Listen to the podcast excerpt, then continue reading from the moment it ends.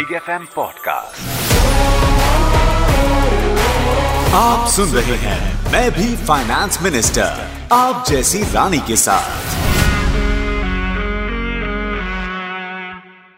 Ladies and gentleman it's my honour to introduce Chetna Sinha ji Mann Deshi bank मतलब bank for the women by the women, this whole मतलब खूबसूरत thought process, ये हमारे साथ हैं। Welcome to this show ma'am thank you so much Rani and it's my pleasure to be on the show where जो as you mention कि पैसे बचाने की कला और पैसे बचाने का हुनर तो वो हुनर के साथ ये बैंक शुरू हुई। सही तो सो, या मतलब मुझे बहुत अच्छा लगेगा क्योंकि हमेशा महिलाएँ महिलाओं को मैं ऐसा कहूँगी कि पैसों से दूर अलग अलग वजह से रखने की कोशिश की गई है। जी। कह के नहीं बिना कहे भी अनकहे भी की गई है। और ऐसे संस्कृति ऐसे कल्चर में ऐसी महिलाएँ हैं कि जिनको बहुत अच्छा मालूम है कि पैसों से किस तरीके से मैं पैसे को कैसे देखा जाए और कैसे हैंडल किया जाए। तो मेरे तो ये जर्नी में हज़ारों हज़ारों महिलाएँ हैं जिनसे हज़ारों नहीं बल्कि लाखों महिलाएँ हैं जिनसे मैंने बहुत कुछ सीखा है। So so nice to come here Rani and share my learnings और वो लर्निंग्स उन लोगों से आई हैं जिनको कभी फॉर्मल शिक्षा का मौका ही नहीं मिला। तो कहानी शुरू होती है जितना मैं थोड़ा बहुत जो आपको समझ पाई कि आप कैसे मुंबई शहर से शिफ्ट हुई थी गाँव में शादी के बाद। और इस प्लानिंग के साथ नहीं गई थी कि आपको दुनिया बदलनी है।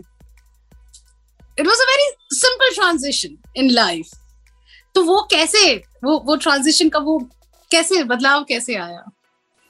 सबसे तो पहले मैं ये कह दूँ कि मैंने कभी सोचा नहीं था कि मैं गाँव जाऊँगी। मुंबई और मैं एक बॉम्बे की टिपिकल लड़की थी। यानी मुझे बड़ा मुझे एकदम याद है कि मैं पहली बार गाँव गई, गाँव में गई बॉम्बे से। और मैं बॉम्बे अभी इसलिए बोलती हूँ क्योंकि उस वक्त मुंबई नहीं था, बॉम्बे था। तो मैं, इतनी मेरी जिद थी कि मैं अंडर ग्रेजुएट प्रोग्राम में मतलब मैं फाइनल ईयर में थी बीकॉम के और गाँव में मैं जेपी आंदोलन से जयप्रकाश नारायण, जो गांधीयन रह चुके हैं, इमरजेंसी के खिलाफ इन्होंने बहुत बड़ा आंदोलन किया था और तरुणों को जगाया था और यूनिवर्सिटीज़ में जाते थे। और उसी दौरान मैं जेपी से मिली और मेरा संपर्क आया और मैं इस आंदोलन से जुड़ी। छात्र युवा संघर्ष वाहिनी कहा जाता था, जेपी आंदोलन से जुड़ी। और उसमें ये भी था एक था, ये जो बातें तो थी ही मतलब इमरजेंसी वगैरह, लेकिन उससे ज़्यादा मैं बोलूँगी, ये बातें थी कि संपूर्ण क्रांति लानी है गाँव गाँव में बदलाव लाना है, और जयप्रकाश नारायण ऐसे कहते थे कि मुझे उन तरुणों की तलाश है कि जो गाँव में जाके काम करने के लिए तैयार होंगे। तो मैं जब इस आंदोलन से जुड़ी तो हमारी यहाँ मतलब संगठन की सातारा ज़िले के ये सबसे ज़्यादा अकाली इलाका था, मान तालुका। तो वहाँ मीटिंग थी और उस मीटिंग में मैं गई थी। और सही तो मैं ये भी बताऊँ कि मैंने अपनी जिद पकड़ी थी क्योंकि मेरा पहरवेश, मैं जो पहनती थी कॉलेज में, वो मैं रोज जीन्स और शर्ट पहनती थी। और मेरे छोटे बाल थे। बॉयकट उस वक्त तो बॉयकट लड़कियाँ मतलब अभी भी करती हैं महिलाएँ। और फेमिनिस्ट मूवमेंट में तो एक सिंबॉलिक हो गया था ना उस तरीके का। तो वो था और मैंने मेरी मतलब मेरी बहनें कहती थी कि तुम जा रही हो मीटिंग में तो तुमको नहीं लगता है क्या कि तुम जीन्स और शर्ट नहीं और दूसरे कुछ कपड़े पहन के जाओ? मैंने कहा, नहीं, मैं जीन्स और शर्ट ही पहन के जाऊँगी, क्योंकि वही मेरा पहरवाश है। लोगों को समझने दो, कुछ भी हो तो। ऐसे मैं इस मीटिंग में गई।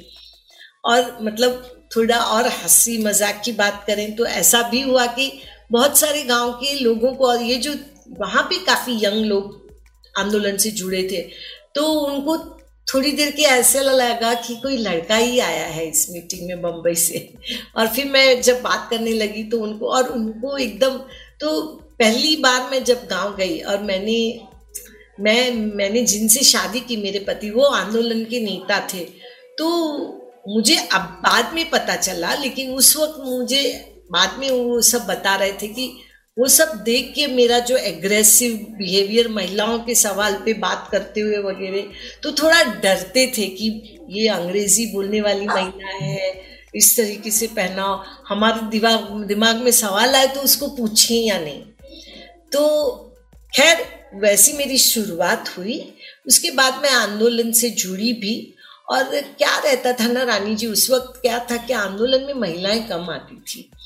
तो गाँव में अगर महिलाएँ सभाओं में जाता रहेगी तो ये डिमांड रहता था कि हमको महिला एक्टिविस्ट चाहिए भाषण देने के लिए। तो वो काफ़ी मतलब हम लोग जितनी भी महिलाएँ बॉम्बे में थी संगठन में तो काफ़ी बार बार ये डिमांड आती थी कि हम लोगों को मीटिंग और सभाओं में बोलने के लिए महिलाएँ चाहिए। तो इसलिए फिर मैं बार बार जाती रही। अफकोर्स फिर वो मुझे ध्यान आया कि पहनावा मेरा ये नहीं चलेगा क्योंकि साधारण औरतों को रिलेट होना चाहिए और उन, उनको डर नहीं लगना चाहिए। सबसे बड़ी बात है, किसी को किसी का डर क्यों लगे ना?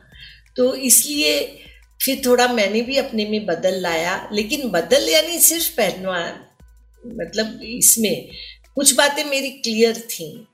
मैं उस पर आऊँगी आगे, पर मैं जाने लगी नियमित रूप से और फिर मेरी पहचान ज़्यादा बढ़ी विजय सिन्हा से। मेरा नाम चेतना गाला सिन्हा। मतलब मैं मुंबई, मसवड़, बॉम्बे में, मैं गाला थी।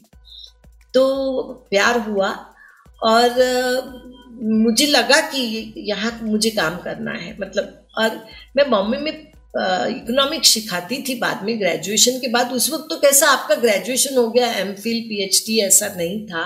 तुरंत आपको कॉलेजेस में जॉब मिल जाता था कि बाद में आप आगे आपका डिग्री जो लेना है, पर लेक्चरर्स मिलते नहीं थे। तो मैंने इकोनॉमिक्स सिखाती थी, लेकिन फिर मैंने जब ज़्यादा जाने लगी और प्यार हो गया मेरे पति से, जो यहाँ के नेता थे, और किसानों के खास करके तो फिर मैंने तय किया कि मेरा बॉम्बे, मसवड़ ऐसे नहीं होगा और मैं शिफ्ट हो गई। और मैं जब मसवड़ शिफ्ट हुई तो हमारी शादी ऐसी थी कि अंतरजात मतलब अंतरधर्मीय। मैं मैं I am born in a Jain family though both of us are not believing यानी हम लोग कोई फेथ को नहीं मानते हैं अभी भी नहीं मानते हैं फैमिली भी नहीं मानती है, और दोनों भी नहीं मानते हैं। और उस वक्त तो बिल्कुल ये नहीं था। मतलब आंदोलनों में लोग शपथ लेते थे कि हम कोई भी इसको नहीं मानेंगे। उस आधार पर भेदभाव नहीं देखेंगे। तो मेरा अंतर लिंग्विस्टिक मतलब यहाँ मेरा लैंग्वेज कच्ची गुजराती इंग्लिश ये सब था, मराठी तो था ही नहीं। मेरे पति सिर्फ़ और सिर्फ़ मराठी और जाति और धर्म में भी बहुत ही फ़र्क मतलब वो ओबीसी कैटेगरी में आते हैं। तो इतना सारा फ़र्क और अंतर, यानी ऐसा विवाह हमारा था तो थोड़ा मतलब दोनों फैमिली और सबसे बड़ा फ़र्क मतलब मेरी फैमिली के लिए बहुत बड़ा शौक था, वो ये था कि मेरा पोस्ट ग्रेजुएशन और मेरे हस्बैंड तो उन्होंने वो नाइन्थ में ही उन्होंने स्कूल छोड़ दिया था। तो उस तरीके का मेरी मेरी शादी रही है। तो उसके बाद मैं मसवड़ में शिफ्ट हुई और महिलाओं में आ, काम तो मेरा करना तय ही था कि मुझे गाँव में काम करना है और वो मेरा वजह थी शादी की एक वजह ये भी थी कि मुझे गाँव के गाँव में रह के जेपी के आंदोलन में जो उन्होंने अपील किया था कि गाँव को बदलना चाहिए और तरुणों को गाँव में जाना चाहिए, ये कहा ना कहा मेरे जहन में बैठ गया था। तो वो तो मुझे था कि मैं गाँव में रहूँगी और गाँव में काम करूँगी। तो मैंने तय किया मैं मसवड़ में रहूँगी और आगे का मेरा भविष्य वहीं रहेगा। बहुत सारे ऑब्स्टिकल्स मुझे यहाँ दिख रहे हैं। कल्चरल ऑब्स्टिकल दिख रहा है रहन सहन का ऑब्स्टिकल दिख रहा है, मुझे सोशल ऑब्स्टिकल दिख रहा है। फाइनेंशियल uh, ऑब्स्टिकल भी मुझे दिख रहा है क्योंकि जिस तरह से आप पढ़ी लिखी थी आप एक अच्छा भविष्य आपको दिखाई दे रहा था सामने जो हम श्योर आपके सिबलिंग्स ने चूज़ किया होगा but you went the other way but which obstacle was the biggest to cross या आपको कोई कोई नहीं पड़ती आप इत, आप इतनी ब्रेव थी इतनी बहादुर थी कि मैं किसी मतलब मुझे वही करना है जो मैंने करना है। नहीं ऐसा तो मैं नहीं, नहीं? मैं बहादुर थी लेकिन जो आप बता रही है ना कि मेरी सिबलिंग्स सही में उन्होंने वो मेरी तो सब बहनें डॉक्टर हैं। मैं अकेली ही वो लोग, उन्होंने मेडिसिन फ़ील्ड सिलेक्ट किया और मैंने बैंकर मैं I mean not banker in fact I never wanted to become a banker मेरा एक्चुअली मेरा फेवरेट सब्जेक्ट इकोनॉमिक्स है। Not I'm not a fine. I a finance person person later, otherwise I I I I'm a like passion for economics. तो मैं तो economics में ही आगे ये थी और जब मैं पढ़ाई भी कर रही थी ना और मेरी बहनें भी ये तो था ही हमारे घर में कि हम लोग मेरी बहन फ़र्स्ट जनरेशन थी कि हमारे घर के अंदर महिला में वो आगे उसने डबल ग्रेजुएशन वगैरह किया पर हम लोग बहनें बहुत क्लियर थी जब हम पढ़ाई करते थे तो हम अपने पिताजी और मेरे डैड पिताजी भी कि मैं आपको सिर्फ़ डिग्री के लिए नहीं पढ़ा रहा हूँ। आप सोचिए कि आपको आपकी पढ़ाई का फाय, मतलब फ़ायदा लेना है करियर करना है।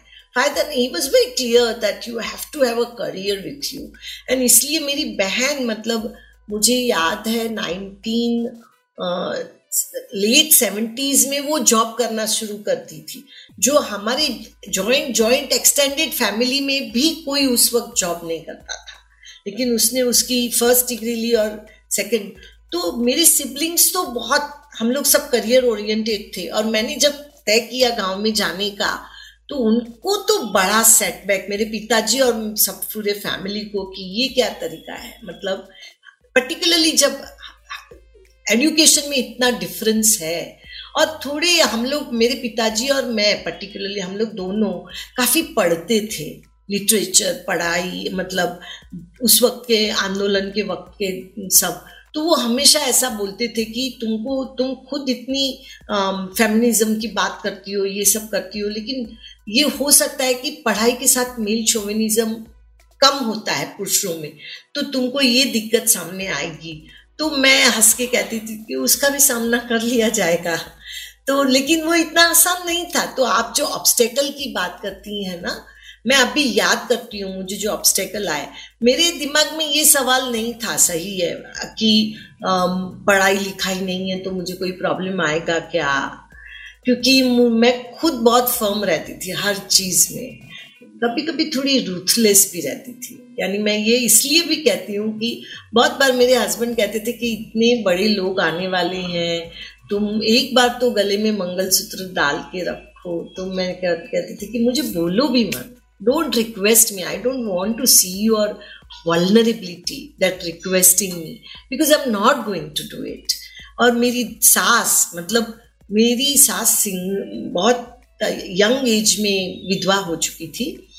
तो उनको तो बिल्कुल ये लगता था कि ये कैसा मतलब वो, और वो मुझे बहुत कभी बहुत वो खड़ी भाषिक महिला थी, क्योंकि उन्होंने खुद ने अपनी ज़िंदगी में इतना सारा सहा था कि वो बहुत एग्रेसिवली भी बोलती थी। तो वो ज़ोर ज़ोर से बोलती थी कि, इस घर में मैं भी जल्दी विधवा हो गई, मेरी सास भी मतलब मेरी बड़ी सास भी थी। कहती थी, वो भी जल्दी विधवा हो गई। अब ये औरत आई है, जो कहती है, मैं मंगलसूत्र नहीं पहनूँगी मैं चूड़ियाँ नहीं पहनूँगी तो हम लोग तीनों ऐसी घर में औरतें हैं जो कुछ भी नहीं पहनी हुई हैं। तो एकदम चिल्ला के बोलती थी। तो मैं हंसती थी और बोलती थी कि आपको बुरा लग रहा है ना कि आप मंगलसूत्र नहीं, आप चूड़ियाँ नहीं पहनती हैं, आपको ऐसे कोई कार्यक्रम में नहीं बुलाते हैं कि जहाँ सुहागिन महिलाओं को बुलाया जाता है। तो ये बुरा है ना? तो मैं वही तो तोड़ रही हूँ। कि आपके जैसी भी महिलाओं को बुलाया जाए, इसलिए मैं ऐसे जाती हूँ। तो मेरी सास नहीं पहनेगी तो मैं क्यों पहनूं? तो मेरी, जब मैं ऐसे मेरी सास को बोलती थी तो वो मेरे से झगड़ा नहीं करती थी। वो कहती थी, तुम बोलती हो, वो सही है। क्या करें? रीति रिवाज हो गए तो पालने चाहिए। तो मैं कहती थी कि, लेकिन मैं तो तोड़ रही हूँ तो वो अच्छा ही है ना। कितनी सारी आप जैसी औरतों को जिनको सहना पड़े, पड़ा, वो आगे नहीं सहना पड़ेगा। तो ये भी मेरे लिए ऑब्स्टेकल नहीं था रानी। पर मेरे लिए ऑब्स्टेकल्स थे, वो कौन से थे मैं बताऊँ। मतलब मैं परेशान हो जाती थी जब गाँव में आई और एक बात कहना आसान है कि मुझे गाँव में रह के काम करना है, लेकिन गाँव में रह के क्या सामना करना पड़ेगा? पहला सामना मुझे जो करना पड़ा, जो मैंने सोचा नहीं, मैंने ये सब सोचा था, मंगलसूत्र में कैसे ये करूँगी, कपड़ों का मुझे कोई ये नहीं है।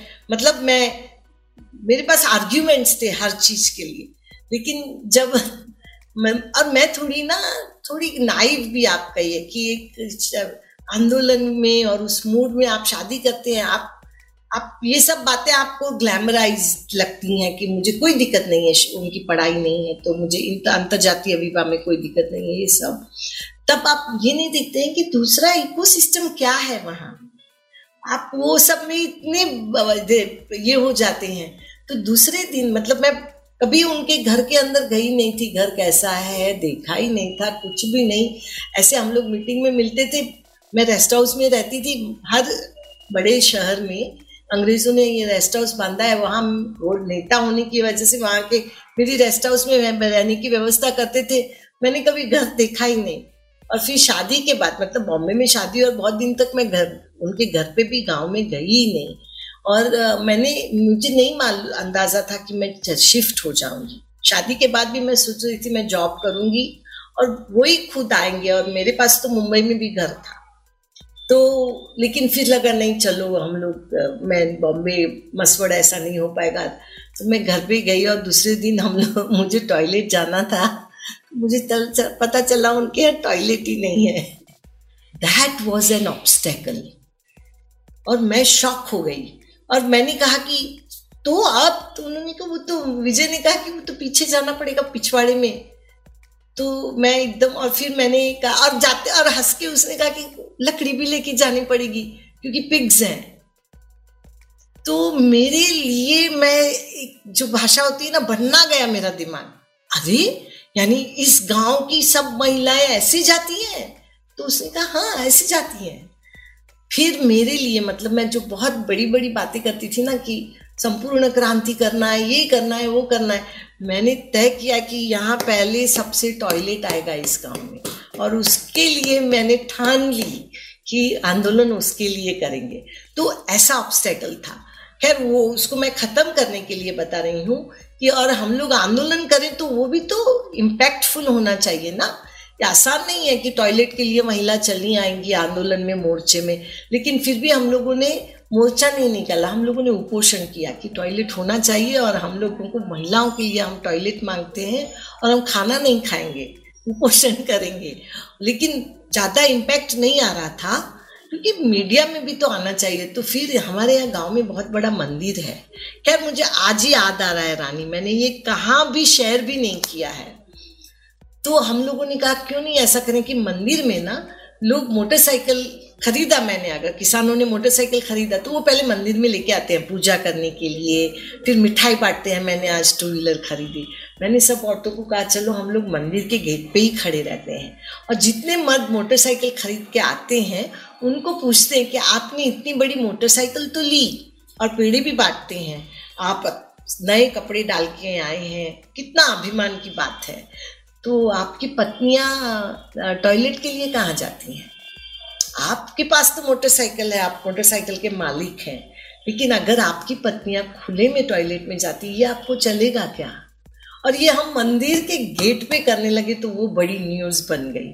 और उससे हुआ ये कि गाँव के मर्दों को लगा कि और जो जो पॉलिटिकल बॉडीज रहती हैं ना उनको भी लगा कि टॉयलेट तो बाँध ही देना चाहिए। ये महिलाएँ रोज सुबह मंदिर में जाओ तो टॉयलेट की बात करती हैं मंदिर के अंदर। तो वो इतना काम कर गया। तो ऐसे बहुत ऑब्स्टेकल दूसरा एक मुझे बहुत लगता है कि बॉम्बे के लोगों को ना पब्लिक ट्रांसपोर्ट की उस वक्त तो ट्रेन बॉम्बे फ़ेमस थी ना। Mumbai was famous for the local queens right और भारत में किसी को ये सुविधा नहीं थी। तो और हमारा इसलिए टाइम पे बहुत चलता था बॉम्बे आप हमेशा हर चीज़ को टाइम पे करना है। कंपेरेटिवली मैं कोई ऐसा नहीं कह रही हूँ। तो यहाँ मुझे एक बस स्टॉप पे जो बस की राह दिखनी पड़ती थी ओ माय गॉड मैं अभी भी उस उस परेशानी को नहीं भूल सकती हूँ। मैं अगर कहाँ गाँव में जाने वाली हूँ तो वहाँ का स्टेशन मास्टर बोलेगा, अब ये मुझे दस बार पूछने आएगी कि बस कितने बजे आएगी, उसका टाइम क्या था? अभी तक कैसे नहीं आई? इस डेपो में फ़ोन करो, उस डेपो में फ़ोन करो। तो वो मेरे से बर्दाश्त नहीं होता था। मतलब सही में मैं, मुझे रेस्टलेस कर देता था। और मुझे ऐसे रोना आ जाता था कि तीन घंटे मेरा टाइम बर्बाद हो गया। सिर्फ़ बस स्टॉप पे बस का वेट करते करते ऐसी बातें मुझे बहुत परेशान करती थी। और जहाँ जहाँ ये परेशानी हुई ना रानी वहाँ वहाँ मैंने छोड़ा नहीं। हमारा डेपो मैनेजर को सिस्टम बिठाओ ही कि बस आनी चाहिए टाइम पे। हमारे यहाँ लाइट जाना इलेक्ट्रिसिटी पावर जाना। यानी कभी कभी लोड शेडिंग के वक्त दिन में एक बार मैंने गिना कि दिन में कितनी बार लोड शेडिंग हुआ है। तो 45 टाइम्स हुआ था। तो मैंने वो लिख के रखा कि 45 टाइम्स लोड शेडिंग हुआ है। पूरे दिन में, बारह घंटे में। और मैं इतनी गुस्सा हो गई थी और गाँव में भी बहुत गुस्सा हुए होंगे। तो शाम को छह बजे गई लाइट की मैं गाँव में चल पड़ी और मैंने सब लोगों को कहा कि चलो मोर्चा निकालना है। इतनी बार लोड शेडिंग होता है। चलो क्यों नहीं हम इलेक्ट्रिसिटी बोर्ड पे ताला लगा दें? क्यों हमको चाहिए ही नहीं लाइट अगर तुमको इतना लाइट में लोड शेडिंग करना है? और हम लोग, कानून का क्या इम्पैक्ट होता है वो नहीं मैं गुस्सा और सब महिलाएँ थी मेरे पास, पूरे गाँव की। हम लोगों ने इलेक्ट्रिसिटी बोर्ड को ताला लगा दिया। तो दूसरे दिन इलेक्ट्रिसिटी ऑफिसर्स आए नहीं, और मैं तो इतनी गुस्से में थी कि मैं एकदम, मैंने कहा, चलेगा ही नहीं। लेकिन एक ऑफ़िस को आप ताला नहीं लगा सकते तो मेरे खिलाफ और काफ़ी सारी महिलाओं के खिलाफ पुलिस में कंप्लेन हो गई कि ये महिलाओं ने ताला लगाया, हम तो ऑफ़िस नहीं खोलेंगे, आप पुलिस ऑफ़िस खोल के दिखाए। अच्छा ये भी बात ना कि पुलिस भी परेशान थे। इलेक्ट्रिसिटी का तो मुझे पता रहती कि अच्छा किया है मैडम, आपने जो किया है वो। तो इसलिए थोड़े सपोर्टर थे। उसके बाद हम उन्होंने कहा कि, अब मेरे पे तो उन्होंने कहा कि हमको कंप्लेन लिखनी ही पड़ेगी, लेकिन फिर काफ़ी इलेक्ट्रिसिटी बोर्ड के ऑफिसर्स आए और फिर उन मीटिंग हम लोगों ने दूसरी जगह की। और वो हमको क्या आइडिया बैठ गई कि ये लॉक करना, ये अच्छा काम कर रहा है। तो हमने क्या किया कि बहुत सारी महिलाएँ थी और सीनियर ऑफिसर्स पूना से आए थे। तो हमने अंदर से दरवाज़ा बंद कर डाला कि ऑफिसर्स यहाँ से बाहर जाएँगे ही नहीं। जब तक वो हमको कमिट नहीं करे कि हमको एक्सप्रेस लाइन देंगे और वापस लोड शेडिंग नहीं होगा। और इतनी सारी औरतें बैठी थी, हमने कहा नहीं जाने देंगे। और ये एक डिविजनल मैनेजर थे, काफ़ी सीनियर ऑफिसर थे। और उन्होंने लिख के दिया हमको। और फिर ये भी था कि ऑफिसर इतने अच्छे थे कि उन्होंने सिर्फ़ लिख के नहीं दिया लेकिन एक्सप्रेस लाइन हो गई। ऐसी बहुत है। खैर मैं यही छोड़ती हूँ बात को। uh, मुझे कहते हुए अगेन मैं पिछले जब से मैं इस कैंपेन पर काम कर रही हूँ मुझे कहते हुए शर्म आ रही है कि मेरा भी एक आउटलुक पैसे को लेकर अच्छा नहीं था। मुझे ऐसा लगता है कि पैसा uh, आपकी अच्छाई को आपके अंदर से निकालता है। The more you think about money more I don't know ma'am मतलब मुझे बट अब मुझे ऐसा लग रहा है कि नहीं ये ये शायद गलत है क्योंकि अच्छे लोगों के पास तो पैसा होना चाहिए ताकि वो आगे अच्छा कर सके। पैसे का एक बहुत अच्छा मतलब खैर इससे कोई डिबेट में नहीं है पर हम्म। पैसा एक जगह बहुत समय तक नहीं रहना चाहिए। हम लोग बैंकिंग में ये बोलते रहते हैं पैसा घूमना चाहिए। है ना हम्म। यहाँ से वहाँ जाए यहाँ से वहाँ जाए यहाँ से वहाँ हम्म। जाए यहाँ से वहाँ जाए यहाँ से तो उस तरीके से ही सोचना चाहिए पैसे के बारे में लेकिन जब ऐसे आप कहते हैं ना कि या तो अच्छा नहीं है पैसा या तो मुझे लगता है कि पैसे से ज़्यादा ना उस पैसे से क्या वैल्यू जनरेट हो रही है हम्म। ये बहुत इंपॉर्टेंट रहता है और मैं तो उल्टा कहूँगी महिलाओं को कि आप वैल्यू जनरेट कर सकती हैं पैसे से मैं ये कहूँगी मैं जब बजट जैसे अभी बजट हुआ ना तो बजट हम्म। हाँ तो मैं पूरा बजट तो हम लोग तो बैंकर्स बहुत देखते हैं सुनते हैं हम लोग छोटी छोटी बातें निकालते हैं। और जब भी मैं बजट का जब आता है ना तो ऐसा आता है कि हाउस वाइफ को बजट फाइनेंस मिनिस्टर ने क्या दिया तो मुझे बहुत हँसी आती है। क्या बोल रहे हाउस वाइफ और हाउस वाइफ क्यों भाई? हाउस वाइफ ही तो अच्छे से देश का बजट कर रही है। यहाँ की हाउस वाइफ वो सब कैटेगराइजेशन टोटली गलत है। अगर बजट हम्म। के बारे में बोलेंगे तो क्या वैल्यू एक पैसा मैं डाल रही हूँ? आप अगर महिलाओं को गाँव में देखेंगे ना उनको आप सिर्फ़ ऑब्ज़र्व कीजिए तो वो बराबर पैसे ऐसी जगह पे डालेगी कि अगर मैंने दस रुपया डाला है तो वो उससे मेरा सौ रुपये का वैल्यू आना चाहिए। फिर वो कैसे आए ये नहीं मानो मैं ऐसा नहीं कह रही हूँ कि उससे सौ या हज़ार रुपये मिलने चाहिए। वैल्यू आनी चाहिए। अब आप राइट आप पढ़ाई में डालते हैं तो वैल्यू जनरेट करते हैं। So one has think continuously about that और मेरे तो वो स्वभाव में ही बैठ गया। हम लोग बैंकिंग में उसी तरीके से सोचते हैं कि आप वैल्यू कितनी जनरेट करते हैं। राइट अभी बैंकिंग के बैलेंस शीट में बोलेंगे तो नेटवर्थ वो वैल्यू आ गई। आपके असेट्स हैं वो वैल्यू आ गई। आपके जो मतलब मैं डिटेल में नहीं जा रही हूँ, पर आप गाँव की महिलाओं को देखोगे तो वो कहाँ इन्वेस्ट करती है? उसके पास एडिशनल पैसा आया तो। वो कहाँ तो गोल्ड खरीदेगी, जानवर खरीदेगी। क्यों वो गोल्ड और जानवर खरीदती है? क्योंकि आगे चल के उसको रेगुलर पैसा आना है। ताकि बच्चों की पढ़ाई हो सके, कहा किसी को बीमारी के लिए, वो कभी भी मोटरसाइकिल नहीं खरीदती है। क्योंकि उसमें वैल्यू नहीं आती है ना। तो उसकी वैल्यू कम हो जाएगी मोटरसाइकिल की। राइट डेप्रिसिएशन डेप्रिसिएशन आ जाएगा। जानवर खरीदेगी तो चार जानवर हो जाएँगे। सोना खरीदेगी तो उसकी तो डेप्रिसिएशन नहीं आने वाला है ना। वैल्यू बढ़ेगी। आप गाँव की महिलाएँ जब इन्वेस्ट करती हैं और वो मैंने गाँव में सीखा कि वो महिलाएँ ऐसा नहीं सोचती हैं कि मोटरसाइकिल खरीदो, ये खरीदो ये खरीदो। वो जानवर खरीदो। सोना लो। जिसकी वैल्यू बढ़ने वाली है। तो मुझे लगता है कि पैसे के बारे में जब सोचना है ना तो पैसे को ऐसा हैंडल कीजिए कि उसकी वैल्यू बढ़े। पैसे को भी अच्छा लगेगा ना, कि मेरी वैल्यू बढ़ रही है। राइट राइट राइट मतलब यानी जैसे अगर आपको अपने शरीर की हेल्थ ठीक करनी हो तो पिछले दो ढाई साल में लोग कह रहे थे ना let's go back to basics जो दादी नानी के नुस्खे थे, जो उनका खान पान था, वो मसाले उस पर जाइए। वैसे अपने हेल्थ की मतलब अपने अपने पैसे की हेल्थ अगर आपको ठीक करनी है तो उन लोगों की जैसा सोचिए जो वाकई छोटे से पैसे में बड़ा सपना देखते हैं। राइट मैम आप यही कहने की कोशिश कर रही हैं? क्योंकि हमारे पास पैसा आता है तो हमारे दिमाग में खर्चा आता है। लेकिन पैसा आने के साथ खर्चा कीजिए लाइफ भी जीनिए लेकिन साथ में एक बजट का एंगल भी रखिए आप। ये एक पॉइंट आपसे मैम हमने सीखा। दूसरा, आमतौर पर महिलाओं के साथ जब भी बचत की बात होती है तो उनके बचत में वो नहीं होती, उनके फैमिली फैमिली मेंबर्स ज़्यादा होते हैं। मेरे बच्चे के लिए बचा रही हूँ, एक साड़ी भी खरीदेंगी तो मेरी माँ ने जैसे मतलब जो महँगी साड़ी खरीदती थी, अलमारी में ऊपर रख देती थी, तेरी शादी में दूँगी तुझे ना ये सारी चीज़ें। तो आप मोस्टली अपने लिए नहीं करते, आप अपनों के लिए करते। ये कितना सही है? और अपने लिए सोचना कितना सही है?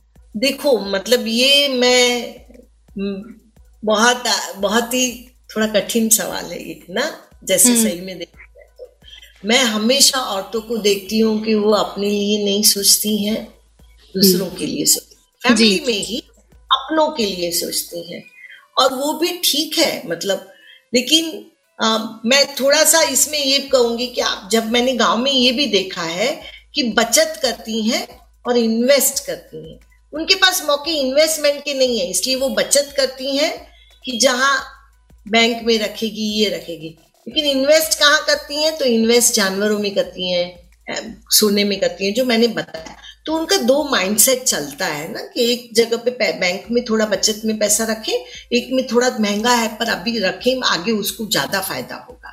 तो उनका भी वो माइंडसेट चलता है कि सेविंग और इन्वेस्टमेंट मेरा कहने का मतलब ये है कि सेविंग और इन्वेस्टमेंट करते हैं।